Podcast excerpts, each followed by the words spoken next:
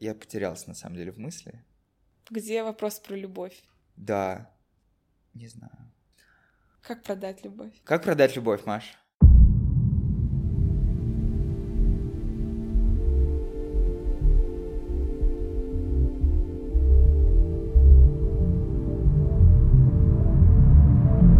Против театра.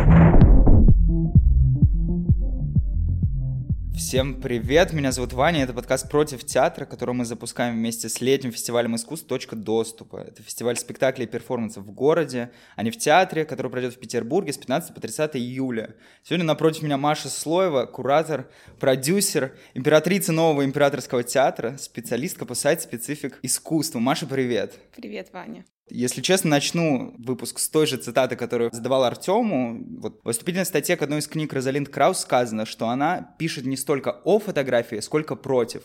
Не против самой фотографии, но против определенного способа о ней писать. И прежде всего писать ее историю. Маша, что значит против театра? Ну, против театра это такая удобная поза, с которой мы начинаем любую нашу э, независимую деятельность. Это та фраза, которой мы оправдываем наше личное существование. Хотя Конечно, я бы не сказала в рамках сайт-специфического искусства или независимого искусства, что мы идем против театра э, в целом. Сегодня по театрам все же поднимаются большие там, государственные структуры, которые живут с постоянными трупами и репертуарные системы проката. И, соответственно, вот мы как будто идем против них но позиция это удобная для вот э, манифестов. А в реальности я сегодня, по крайней мере, ощущаю себя не как э, идущий против э, какой-то системы, а как предлагающий альтернативу. То есть э, я понимаю, что существует государственный театр, что у него есть данные, да, условия, против которых он сам не может пойти в сегодняшней там, системе экономической, социальной, да, и вот э, эти условия наличия там трупы и репертуарного проката и каких-то постоянных зданий, они порождают э, совершенно определенного типа искусства. И вот оно существует отдельно. Прекрасно.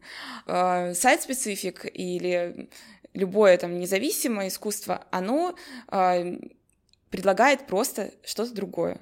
Мы, например, можем позвать непрофессиональных артистов, которые нам нужны для конкретного одного спектакля. Да? Например, в точке доступа будет э, спектакль «Пожалуйста, Гамлет», Пожалуйста, дальше в скобочках Гамлет. Да. И, ну, это все анонсировали, там будут э, профессиональные юристы, например. Угу. То есть вот для одного спектакля мы можем взять э, профессионального юриста, но мы не можем взять профессионального юриста в штат театра, только, может быть, договорного отдела, да, а, чтобы он постоянно играл какую-то э, свою роль. И, соответственно, возникает то искусство, которое может использовать артиста, перформера или кого угодно один раз. То есть независимый театр создает уникальную ситуацию, ситуацию? По идее, да. То есть мне очень не нравится, когда независимый театр просто дублирует э, схемы э, государственных театров, только вот как будто с позиции, а мы лучше это делаем, мы лучше, то есть у нас постоянная трупа, у нас постоянный прокат, у нас нет только там здания и еще финансирования, но по сути они воспроизводят такую же модель экономическую, которая ну, существует государственных театров. И против этого, вот, мне кажется, мы бы пошли. Да, хотя новый императорский театр внешне похож на нормальный императорский театр, но мы в целом с этим мы играем. Раз, да. да. Но, например, тут же там спектакль «Троянки» мы могли выпускать три года. А государственный театр не может себе позволить выпускать э, какой-либо спектакль три года. А кто существует еще по такой модели? Э, независимый театр, который в себе репрезентирует модель экономическую или неэкономическую, а такую любую другую структурно воспроизводит как раз государственный театр. Любой театр, который на базе актерского курса был основан, например, да, там, не знаю, театр цех, тот же этюд театр, у них достаточно постоянный, по-моему, набор артистов. Это в смысле не так прямо плохо, но это не какой-то шаг радикальный в сторону, да, это шаг радикальный в какой-то такой театр бедного толка, да, угу. но это не изменение парадигмы как таковой. Вот здесь люди играют на сцене, здесь люди смотрят, и все это просто, ну, похуже организовано или получше, неважно. Но в целом это не меняет э, ситуацию. Я не думаю, что зритель поймет разницу сходив там в театр на Литейном uh-huh. и сходив в театр цех, да, это будет немножко другая там эстетика, ну и опять же, просто стулья будут другие, но Реально ли он поймет, что вот сегодня был государственный театр, а сегодня независимый? Думаю, что нет. Это может быть природа независимого театра во многом. В том, что он Одна из. другой. Да. И выигрывает как раз-таки тот независимый театр, который другой. Все проигрывают. Все проигрывают? Конечно. Кому? А, Сериалом Netflix, безусловно. против театра, Театру не хватает вот этого эстетики и системы организации, которая есть у того же Netflix, вот просто сериальности как таковой. Э, На самом деле все мечтают, чтобы появились какие-то приличные э, полукоммерческие э, предприятия, да, но мы не знаем реальной реального примера да, существования. Это не отрицает того факта, что, может быть, это можно построить. Но нужно смотреть, потому что можно еще выстроить какие-то хорошие экономические модели, но очень важно, чтобы художественная составляющая, она тоже жила в какой-то реальности сегодняшней, да. То есть я просто сейчас не до конца могу сформулировать, но вот есть ряд там а, государственных театров, да, московских, очень успешных, сверхуспешных. Но когда мы там смотрим их спектакли, они могут быть не совсем ужасные, но кажется, что они созданы для людей из 80-х. И это все, в принципе, неплохо, но это совершенно, ну, например, не про мое там ощущение мира, не про ощущение, там, не знаю, мира 14-летних детей, еще кого-нибудь. Против. Театра, Как вообще э, во многом складывается история сайт-специфического искусства или независимого? Мы, например, сегодня имеем вот эти вот огромные здания, да, э, театра конца э, там, 19 века, да, если хорошо 19 или там 20 века, в которых, в принципе, одна из функций была э, разделение общества, да, вот стратификация общества. Оно как бы жило в этой парадигме, и театр выполнял совершенно определенную социальную функцию. И когда мы сегодня приходим в это же здание, то да, мы хотим, как бы мир уже изменился, там, условно говоря, мы ушли от э, сословного деления общества к капиталистическому, да, и самые удачные билеты ты можешь просто купить. А, И, соответственно, э, вот мы жили вот в этой парадигме. Независимый театр, он пытается все же работать э, и воспроизводить какие-то структуры, создавать, которые э, соответствуют сегодняшнему времени. против театра, Я уже говорил тебе, что, на мой взгляд, сайт специфик театра такой непрямой, но все-таки ответ на тот тип чувственности, который предоставляет нам капитализм. Вот превращение чувственного да, в продукт. Вот, Маш, у тебя есть какие-то похожие ощущения вот с продюсерской точки зрения о современном там, независимом условно театре? Какие-то прецеденты или, наоборот, тенденции, когда ты понимала, что проект находится во власти капитала? Безусловно, мы чувствуем, что внимание, оно распределено очень сильно на совершенно разные области. И поэтому для меня, например, разговор о конкуренции театров сегодня вообще не разговор. Я, например, просто думаю, что конкуренты наши, это, не знаю, покупка Адидаса, поход в кино и так далее, да, есть вот какие-то такие базовые вещи. А Если это говорить про, ну, не знаю, экономику внимания и весь разговор, да, в принципе, про то, на что мы тратим время. Это вот один разговор, да. Если все же перейти к- непосредственно к театру и к его опытам, то мы можем и перейти к вопросу о чувственном. Вот я, я не совсем понимаю точно, как должна быть вот эта смычка да, между чувственным и капитализмом, потому что в реальности, когда ты э, имеешь дело с сайт-спецификом, продюсер должен очень точно находить слова, чтобы сформулировать вот описание того продукта, который вообще непонятен. Просто это очень хорошо видно, конечно, на примерах Федора Юлютина, да, и его способов э, формулировки названия того продукта, который он продает.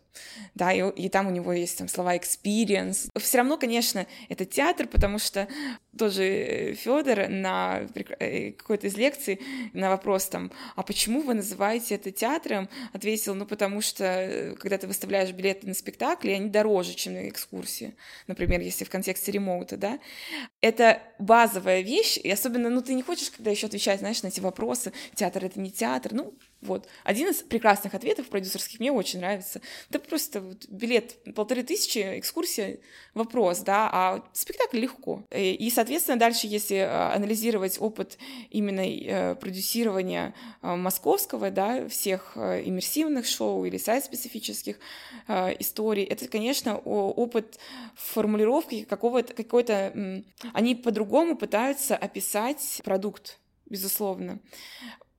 И зачем? Да? Зачем они это делают? Ну, во-первых, э, чтобы э, выявить вот э, ту уникальность, да, которую мы пытаемся здесь вот формулировать про независимое искусство, что оно вот такое, не такое, да, условно говоря.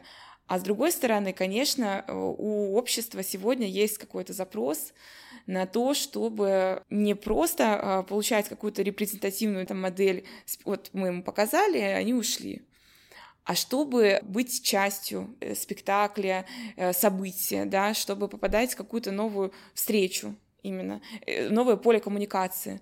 Поэтому, конечно, чтобы объяснить, что мы здесь вообще-то не будем смотреть друг на друга, а мы будем каким-то образом создавать события вместе, появляются вот эти вот слова, да, термины, не знаю, красивые, броские совершенно формулы, чтобы просто найти почву под ногами и упаковать это во что-то.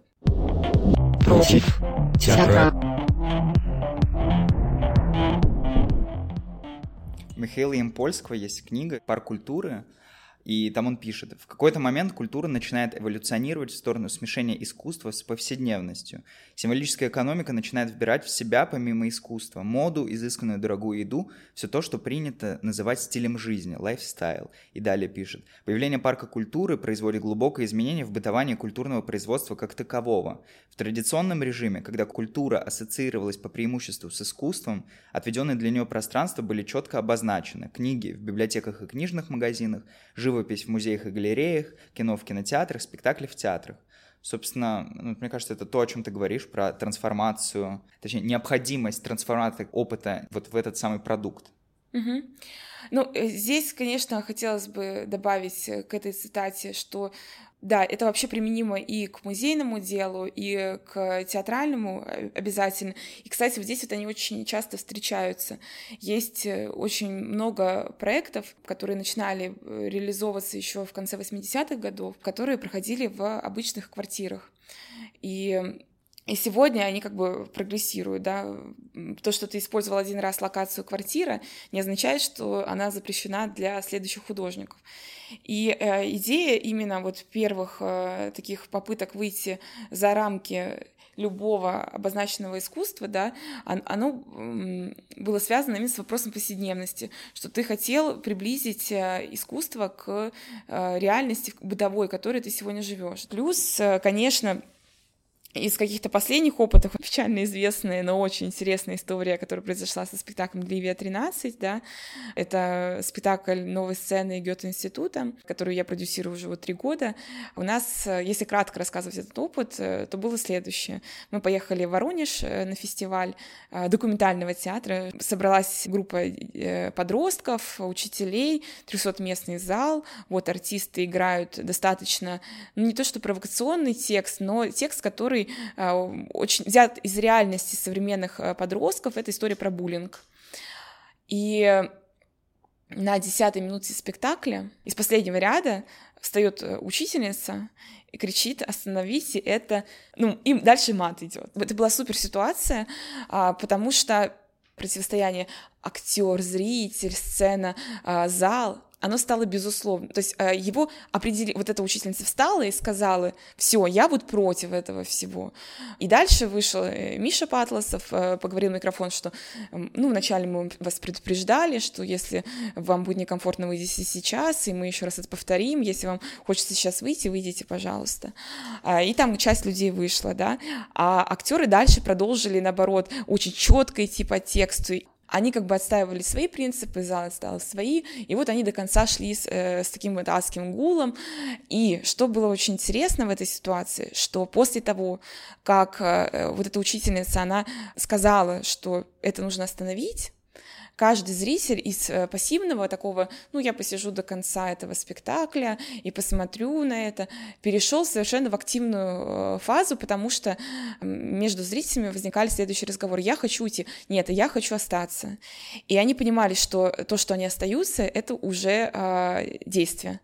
То есть это стало уже похоже на перформансы там Марины Абрамович и вообще все перформансы, когда ты э, или остановишь э, то, что она делает сейчас, да, или ты будешь э, сообщником. И вот, соответственно, вот эта вот э, ситуация, она перевела э, зал весь из просто людей смотрящих в сообщники. Все по рантьеру. Да, все по рантьеру. Это было супер интересно.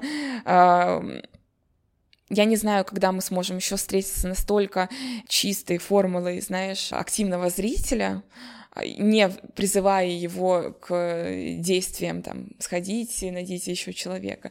Да, то есть, в принципе, э, в театре, где расставлены обычные условия зритель-сцена, э, такое тоже возможно, но все-таки сайт-специфический или иммерсивный театр, он зачастую создает ситуации э, для создания нового типа коммуникации. Против театра. Маша, что вообще такое продюсерский театр?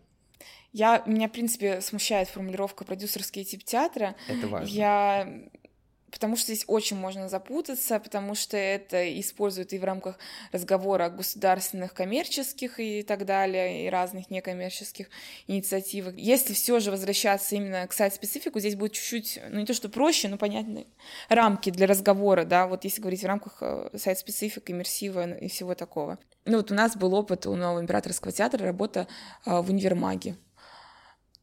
Но это очень сложно. Сложно точно так же, как э, если кто-то интегрируется в музей. Это, это очень сложная вещь, потому что и музей, и универмаг а, живет по своим законам. Законам, про которые ты хочешь, собственно, рассказывать во многом, которым ты иногда хочешь подчиняться, иногда ты хочешь их нарушать. Но в целом а, для продюсера это огромное поле проблем потому что в целом там, начиная с того, что не создавайте шум, э, а почему вообще, зачем нам вы нужны и так далее. И поэтому в реальности, если э, тебе важен контекст, если ты работаешь с контекстом, что логично, то есть можно или создавать совершенно новую реальность, новый контекст, как э, иммерсивные шоу делают, но если ты хочешь э, работать с контекстом места, создавать новую ситуацию в этом месте, то это намного сложнее, чем в государственном театре. Потому что в государственном театре есть какие-то все-таки э, стандарты, которые не выполняются или выполняются, но есть какие-то э, константы, да, там у тебя есть какое-то цветовое оборудование. Оно может быть разного качества, вообще разного набора, но оно есть. А здесь у тебя есть сложная среда, с которой нужно управлять как-то ей. А, если ты хочешь э, добавить туда свет или звук, это адская проблема. И поэтому продюсирование сайт-специфика, на мой взгляд, это намного-намного сложнее.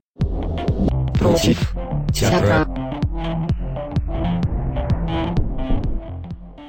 В этом плане на последнем Дягильском была лекция Федора Елютина, и на которой он как раз говорил о том, что все проекты импресарио, которые они адаптируют для Москвы, они невозможны для повторения в любом другом городе, просто потому что нету среды. Тот же, ну там, ремоут Петербург загнулся после там двух сезонов. То же самое происходило там с ремоутом в Перми. Большинство вот этих проектов, про которые сейчас ты говоришь, это они привезены фестивалями и могут существовать только в фестивале. То есть, когда там проект Сигна приводится нетом, в гостях Европа территории, ремоут Перм благодаря Дяглевскому фестивалю, в любой другой ситуации они просто невозможны для воспроизводства, потому что фестиваль дает на короткий срок какую-то вот эту возможность прокатать этот спектакль. Пару комментариев э, к твоему вопросу. А, по поводу ремонта Петербург, например, да, это, ну, мне так кажется, что ремонт Петербург это как раз-таки проект, который доказывает мою мысль о том, что сайт-специфическое независимое искусство должно существовать отдельно. А, отдельно от государственного театра. Да, и то, что это разные вещи. И здорово, что БДТ действительно ввязался в это, но в целом, э, если бы поступать разумно, и еще раз э, была такая возможность это делать, то это не надо делать в государственной структуре. Ты ставишь этот иммерсивный, э, сайт-специфический спектакль. Приходят тебе артисты и говорят, да, как, а вот в новой премьере какая у меня роль? Никакой. Там наушники, да. А, понятно, окей. И дальше ты его должен а, ставить в репертуарный прокат. У тебя должны выходить эти штатные или нештатные сотрудники на кладбище, да, собирать это оборудование, потом опять, потом туда, обратно. Ты должен совершенно э, как-то менять э, способ продажи под этот спектакль, да, условно говоря. Вот у тебя там есть спектакль, спектакль, ну, лекция, уже люди понимают, что такое лекции, да, там, могут билет на лекцию купить. И ремоут, и, соответственно, вот у тебя отдел маркетинга сидит, да, там, и они как бы продают какой-то а, понятный продукт, условно говоря, а тут вот ты как будто продаешь ручки все время, а тут тебе говорят, а, что у тебя акварельные краски. И это совершенно разные рынки сбыта, примерно разные. А, хотя в целом можно там создать огромную империю и продавать и то, и другое. В целом, а, ремоут Петербург, мне кажется, был неудобен всем. И это не из-за того, что люди там плохие, не понимают какого-то искусства, а из-за того, что это действительно совершенно антагонистическая модель существования а, такого проекта внутри государственного театра. Другое дело, что, например, сама, я могу сама себе противоречить сейчас, сказать, что вот в Хабаровском ТЮЗе, например, есть уже спектакль Вани Куркина, который играется там без артистов и выстраивается 10 комнат. Там есть спектакль «Дознание», да. В Хабаровском ТЮЗе, например, «Дознание» возникло из-за того, что у них проставился гараж, и вот они играют. И при этом у меня есть конфликт с этим спектаклем, да. Мне кажется, что э, режиссер, если вот можно было бы не использовать там артистов, он бы их не использовал. Потому что в целом а, он, спектакль работает без артистов. Артисты уничтожают его абсолютно. Но при этом, опять же, ты выпускаешь до здания все спрашивают, прекрасная пьеса, какая моя роль? Вот, ну ладно, сыграй здесь, походи с тележками. Я могу ошибаться, конечно, но мне кажется, что здесь есть, ну, такое соглашение с тем, ну ладно, вот ставлю в государственном театре, ну, ставлю в этом гараже, ну, ладно, пускай пару артистов. И поэтому, как бы, вот развивая эту тему, да, это как бы это лишнее доказательство моей мысли о том, что э, все должны заниматься своим делом. Э, государственный театр пускай справляется с проблемами общества, которое сидит э, в яростной системе, да, вот пускай он занимается этими проблемами а мы будем заниматься проблемами существования там искусства вне э, среды обычной, да, какой-то понятной для него. Вот это другое. А, но в реальности, конечно, э, я не уверена, например, что в регионы очень быстро перейдет весь сайт специфик, да, если говорить про какое-то его распространение. Против театра. Если говорить, э, ну, про какие-то э, э, космические изменения, да, на уровне России, например, всей этой индустрии, это, конечно, если появятся какие-то финансовые ресурсы, которые будут специально поддерживать именно эту эстетику. Потому что эстетику государственных театров поддерживает государство да, на уровне федерального бюджета, на уровне бюджета регионов. А, соответственно, как только в каком-то масштабном порядке, да, возникнет поддержка вот такого независимого искусства, или, например, поддержка независимых фестивалей, которые продюсируют и поддерживают это независимое искусство, тогда можно говорить о каких-то глобальных изменениях. Точно так же, если мы посмотрим на опыт э, европейский, да, например, кто э, выпускает эти спектакли иммерсивные или сайт-специфические, это фестивали. Они как бы заказывают, они объединяются между собой, скидывают бюджеты. И мне кажется, вот эта модель э, копродукции, она, с одной стороны, модель очень бедного мира, потому что мы явно обеднели все, да. С другой стороны, это модель э, мира, в котором хороших художников очень мало все за них борются. Хороший художник не может поставить для пяти фестивалей пять хороших спектаклей. Это логично, это очень правильно. Взять одного Хайнера Гёббельса, а, спродюсировать с ним один хороший, очень дорогой спектакль и показать на пяти там, приличных фестивалях. Это супер правильно, потому что у художника тоже есть предел. И дальше все разделяют вот эти вот затраты. Это бедный мир, и это мир, э, в котором э, есть высокая борьба за э, уникальные какие-то опыты уникальных художников, вот, уникальных продюсеров точно так же. Против театра. Маш, давай тогда поговорим немного о точке доступа о ее, о свободной программе. Ты мне сама говорила, что свободная программа этого года — это самая интересная часть фестиваля, и говорила про выровненное программирование. Вот, хочу просто послушать, про какое выровненное программирование ты говоришь. Мне кажется, что э, тот фестиваль, который будет в этом году, он отрежает реальную ситуацию Петербурга 2019 года. Что мне очень-очень нравится. Начнем с простого, да, с основной программы. Там всего четыре названия. Не миллион названий, а четыре. Четыре внятных, понятных названия. Замечательно. Как бы, мне нравится, что их четыре. А в свободной, точке, э, в свободной программе точки доступа есть вот та самая жизнь, которой, э, которая непрограммируемая, которая совершенно непонятна. То есть ты придешь на... Там нужно просто идти на все, э, где у тебя есть время. Вот есть время идти в 7 часов на непонятное название, иди. Это может быть страшно, ужасно, и вообще лучше никогда в жизни на это не заходить. А может быть э, совершенно какое-то открытие для тебя, спектакль, который может вообще быть на уровне там какого-то профессионального сообщества не воспринят, но при этом на каком-то твоем личном уровне тебя задеть.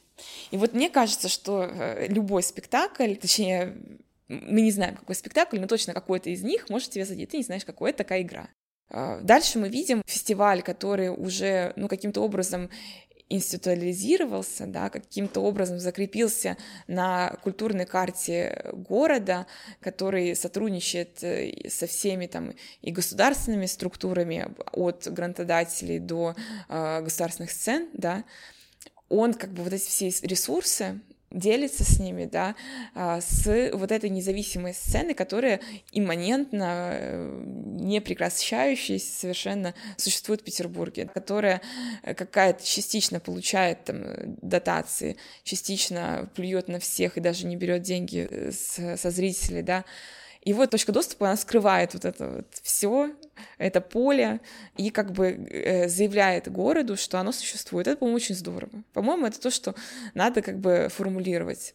Другое дело, что мы уже, мы начинали, я начинала тебе это рассказывать, да, что существуют еще, например, шоу-кейсы, да, как э, формат организации э, фестивальной программы. Шоу-кейс — это такая программа, которая собирается для профессионалов, чтобы им, условно говоря, продавать какие-то названия. То есть мы, например, собираем все самые актуальные классные спектакли Петербурга этого сезона, и привозим туда профессионалов и показываем им за пять дней чтобы потом эти профессионалы забрали это на свои фестивали. Как я понимаю, э, свободная программа этого года не выполняет еще этой функции.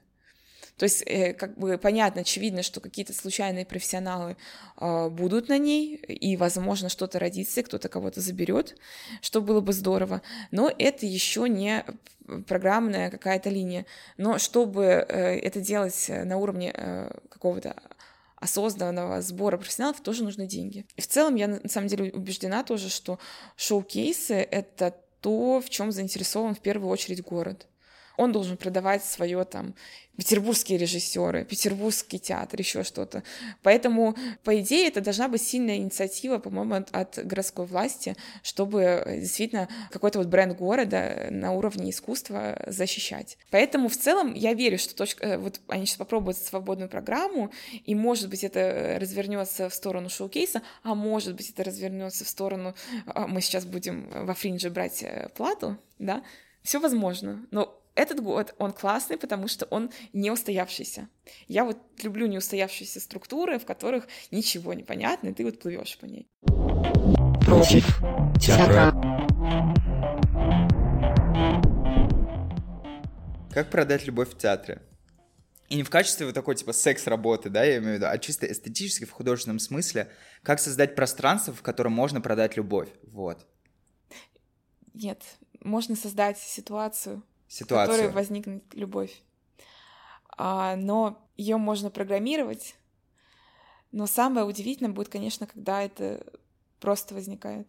И опять же, этим силен э, сайт-специфик театр. Но при этом мы знаем, что есть э, работы, которые э, заведомо программируют подобную встречу. А, опыты, про которые, в которых может возникнуть вот это чувство любви или дружбы, или наоборот, а, как бы сопротивления, они устроены все же, они все же построены на каком-то диалоге. Например, есть такой э, британский, он активист, режиссер Бриан Лоубель, э, у него он очень любит секс в большом городе. Он знает этот сериал э, от и до, полностью, по всем сценам. И он придумал такую историю, что э, ты приходишь куда-то, тебе выдают анкету. Анкету очень длинную, ты минут 40 ее заполняешь. Про там вопросы от того, как ты себя сейчас чувствуешь, до там а какого ты партнера предпочитаешь секс, не знаю, ну все, все, все, все разные штуки. Поскольку э, он, э, Бриан, э, видел все серии, очень хорошо да, знает досконально всю структуру секса в большом городе, при этом у него есть э, какая-то, э, ну, он, он человек чувствительный, он хорошо понимает партнера, вот он анализирует эту э, анкету и понимает, э, какая проблема сегодня стоит перед человеком и какая серия секса в большом городе может ему помочь. А дальше начинается лучше. Они договариваются о времени встречи в доме этого человека. Он приходит в гости к этому человеку в пижаме. Человек тоже в пижаме. Они, они открывают ноутбук, а, залезают в постель и смотрят одну серию «Секса в большом городе». И в конце, поскольку это он очень точно это все знает, человек просто обычно рыдает. Он его, ну, как бы там нет никакого вообще интимного подтекста, и у него многие это, про это спрашивают, он говорит, нет, никогда этого не было. Ты просто сидишь, и человек в конце рыдает. Он говорит, ты знаешь, Маша, у него, а он э, режиссер, который там, он боролся с раком, э, у него очень много тем про рак, вообще список, говорит, я столько там про э, бедных детей, про больных людей, еще что, говорит, столько спектаклей делал, но рыдают только на сексе в большом городе. Вот спектакль, на котором всегда возникает это чувство единения с партнером, вот все просто. Вот это, например, один из э, таких э, прекрасных примеров.